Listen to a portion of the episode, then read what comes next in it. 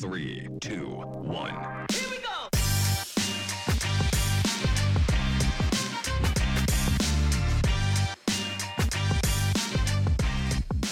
Welcome to Matt Gaines Live. I'm your host, Cassandra Gaines. It's another Friday. Get your drink. It's time to stop working. It is time to learn about freight, meet some new people, and get yourself a beautiful drink.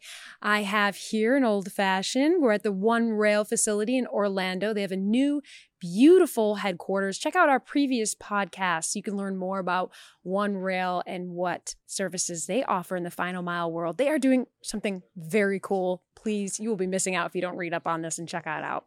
So, right now, we're going to turn our attention to this Friday to a shipper, a lovely shipper, Moid. We are very excited to have you with us. Could you introduce yourself, please? Yeah, of course. Cheers. Great to be here. Happy Friday. How is that old fashioned? It is very tasty. It's a smoked old fashioned and it's perfect, uh, perfect. Uh, setting for this uh, podcast. It is. Yeah. Uh, so, by introduction, so Moid Alwy, uh, I work for American Tire Distributors. I'm recently joined them about uh, seven, eight months ago.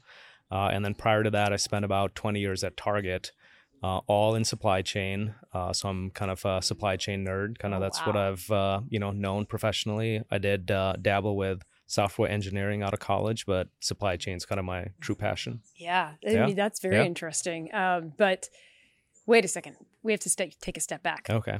So, what part of software development do you like? No, fuck this. I'm out. Um, well, the part where you did not interact with other humans Yeah, I had a is really what I was like, all right, I'm out. it's like, uh, go in your cube and write this code for however long it takes. I was like, yeah, I don't know if I want to do this. uh, and as you know, supply chain's not like that at all. You know, it's like a lot, a very, while it's technical and all that stuff, it's also very people oriented uh, discipline as well, which is exciting. It is. Yeah. I, so, do you use any part of that background at all? Uh, you know, a little bit. I actually went to school for um, statistics and software development, and I feel like just that analytical uh, background is helpful in you know any type of problem solving Yes. and those type of things. So while I'm not you know coding, it's uh, thinking is still applicable in a lot of different aspects. Yes, it's always Yeah. good to think. Yeah. Moid. I think so. Um, I want to go back to this drink. Yeah. So, uh, secret I learned about you is Boy. you love whiskey.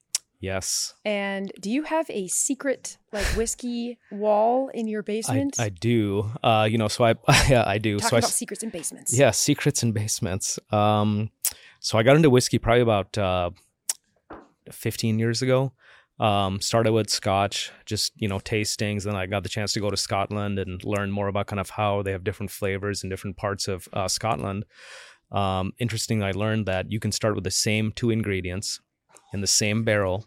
If you aged them in different parts of Scotland, the flavor profile was completely different What? based on the um, environment, the air, the uh, plants in the area, so, which blew my mind. It's like it's the same ingredients, same thing. It's just aging in a different place. Huh. And so then I got you know more curious about that, and then expanded into bourbon, most recently Japanese whiskeys, etc. So, um, you know, when I I built my house. Uh, about four or five years ago, and the builders were like, "Hey, like, what do you want to do with this space down the basement? It's not big enough for a bedroom, but you know, some people could use it for storage or whatever. And I was like, I think I have an idea. Let's put a bookshelf door and then make it like a little speakeasy. And then, you know, then the after that the collection just exploded because, you know, I had to fill the space. Yes, naturally. Yeah, of course. Yeah. Yeah. Oh my gosh. Yeah. Okay, tell me the difference with Japanese whiskey. I've never tried it. I've never even knew they had whiskey. I didn't think Um it was something that. But tell me, like, what what what, what should I expect the first time I'm trying, and what are your favorites? So what you would expect. So my favorite is probably uh, the Suntory Toki. It comes in a rectangle uh, bottle. And um, I think what the Japanese figured out, there's some guy from I'm gonna forget his name, but he worked in some of the distilleries in Scotland. And um, you know, the Japanese, just like anything, you know, like Toyota is a good example of they they will perfect kind of the process as well as the taste and that type of stuff. So it's rice based versus barley uh, based, etc. So it's it's very very smooth. It's not as dark. Uh, and I recently made an old fashioned with the Toki, and it is one of the smoothest old fashions you'll ever have. Yeah? yeah. And Yeah. what about the hangover? I mean, it's still a whiskey, so that doesn't go away. whiskey. That doesn't go away. Uh, but you know, the flavor's really good. So it's a variety that you know. One day you can have a Scotch, the next day you can have Japanese, and then you can throw in some bourbon in the mix, and you know, That's great. Yeah, it's an now adventure. You guys all know the way to his heart. Yeah, Um, exactly. cooking, his daughter, and whiskey. there you go. There you go. Dark basements And supply. doors. Oh yes, supply chain. I meant to bring that up. So let's talk about supply chain because that is why we're Yeah, here. yeah, yeah, yeah. Um, okay, so uh, you had all this great time at Target. Now Yep. you're at American Distribution Tire distribu- Distributors. Um, so how does what is the world of Final Mile? What did it look like before COVID, and now what does it look like? Um, well, I think um, Final Mile, I, th- I think personally, was just an emerging area prior to COVID. I mean, everyone knew it was happening. Everyone was dabbling in it. It was super fragmented. Um, and I think just COVID just changed people's expectations. You know, in retail, uh, places like Target and others had to reinvent what Final Mile meant. Luckily, Target had invested in Shipt, which was their Final Mile provider.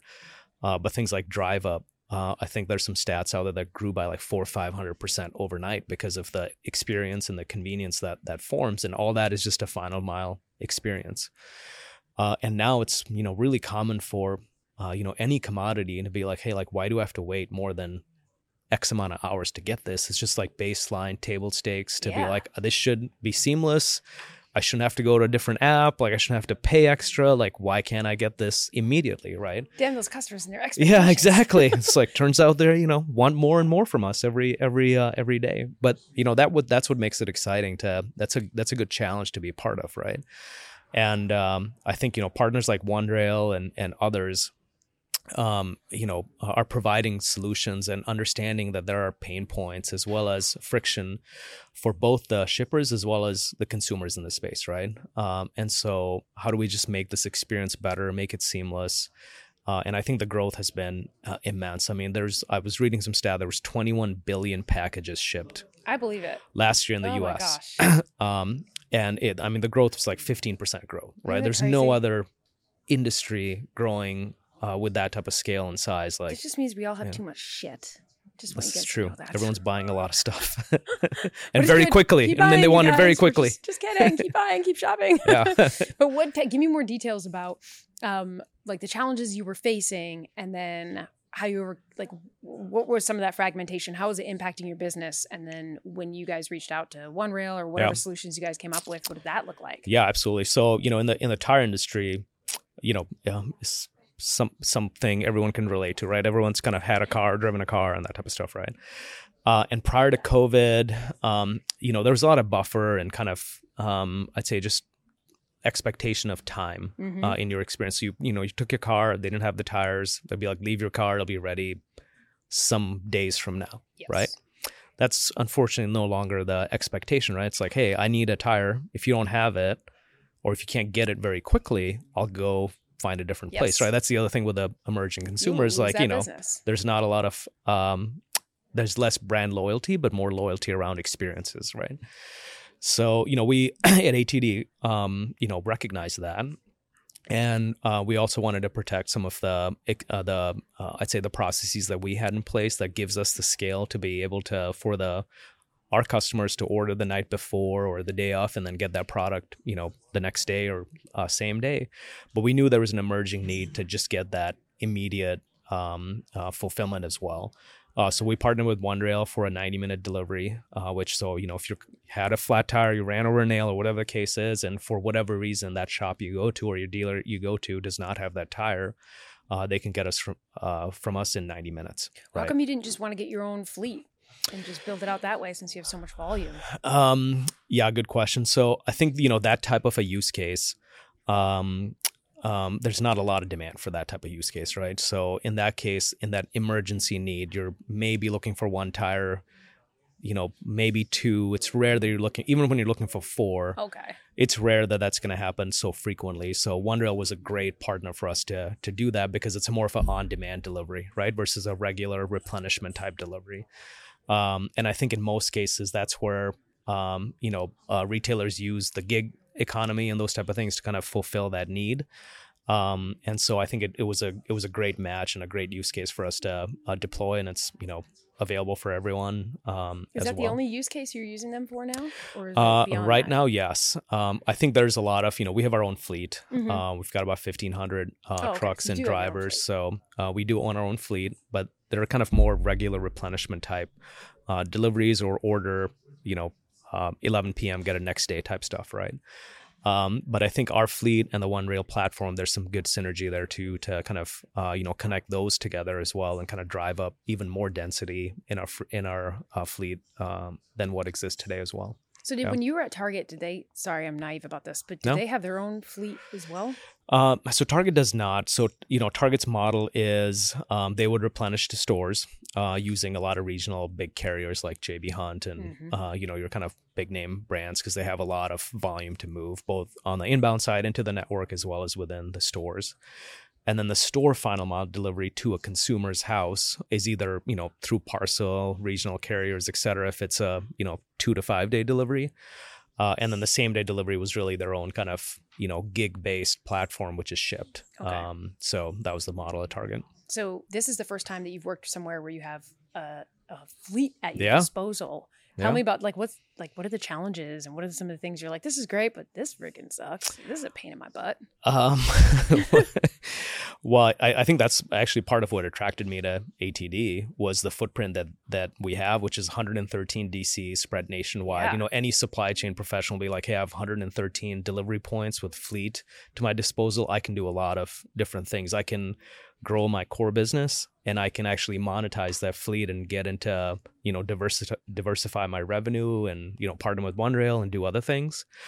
The challenging part is it's 113 DCs. So there's a lot of, you know, um, variability in terms of, you know, some are obviously your, you know, everyone tiers their DC. You're your best ones, your average ones, and then your not so great ones. But even our bottom 10% is, you know, 10 plus DCs, right? So it's just the scale is kind of at a, is spread out, which makes it a little challenging to manage. You know, the bottom 10% of Target was like two buildings, right? So there's a little different difference from a scale standpoint. And then, you know, managing a fleet is a it can be a headache. You know, when you have like 1500 trucks, you know, there's maintenance, registration, you know, drivers, and as we all know, just the you know workforce in the warehousing logistics uh, space is just it's challenging um, to find, to hire and retain kind of the right Mhm. talent. But you know, we're competitive just from a wage standpoint. Our training, I believe, is best in class. We have our own training platform called, called Spark, Hmm.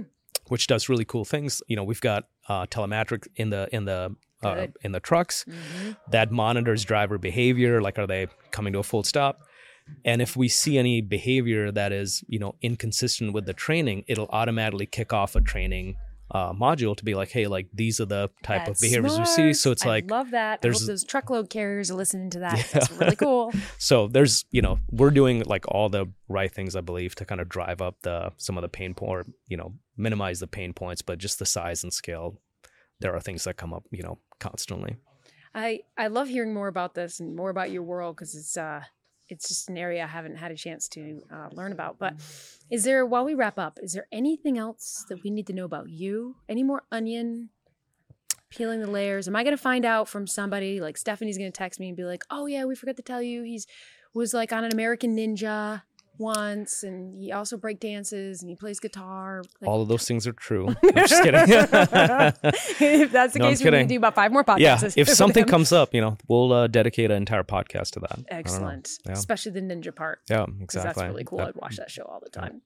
Well, all right. Thank you for being with us. No, thank you for having me. For Yep. letting us learn from you. Of And course. We'll see everybody next Freight Friday. Enjoy your weekend.